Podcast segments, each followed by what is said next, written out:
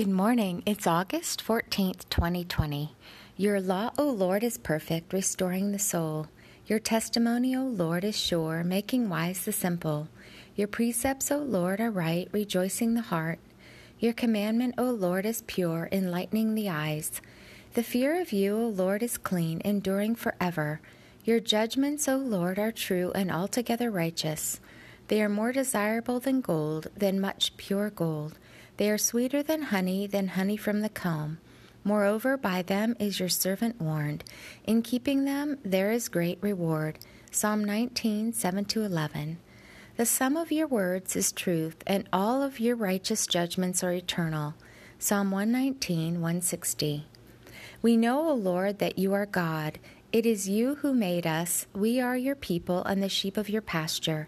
Psalm 103. O God, you have made everything beautiful in its time.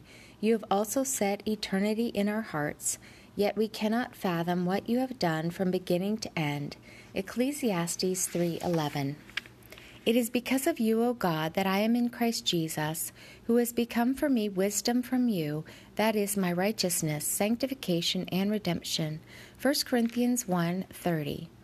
You, O God, raised me up with Christ Jesus and seated me with you in the heavenly realms in Him, in order that, in the coming ages, you might show the surpassing riches of your grace and kindness towards me in Christ Jesus.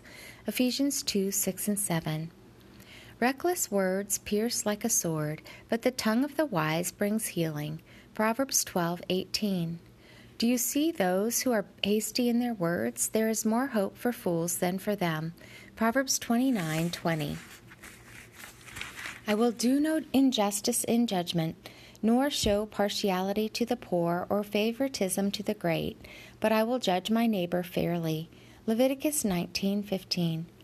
In my faith in you, my glorious Lord Jesus Christ, I will not show partiality to some people above others. James 2 1. Walk with the King today and be a blessing.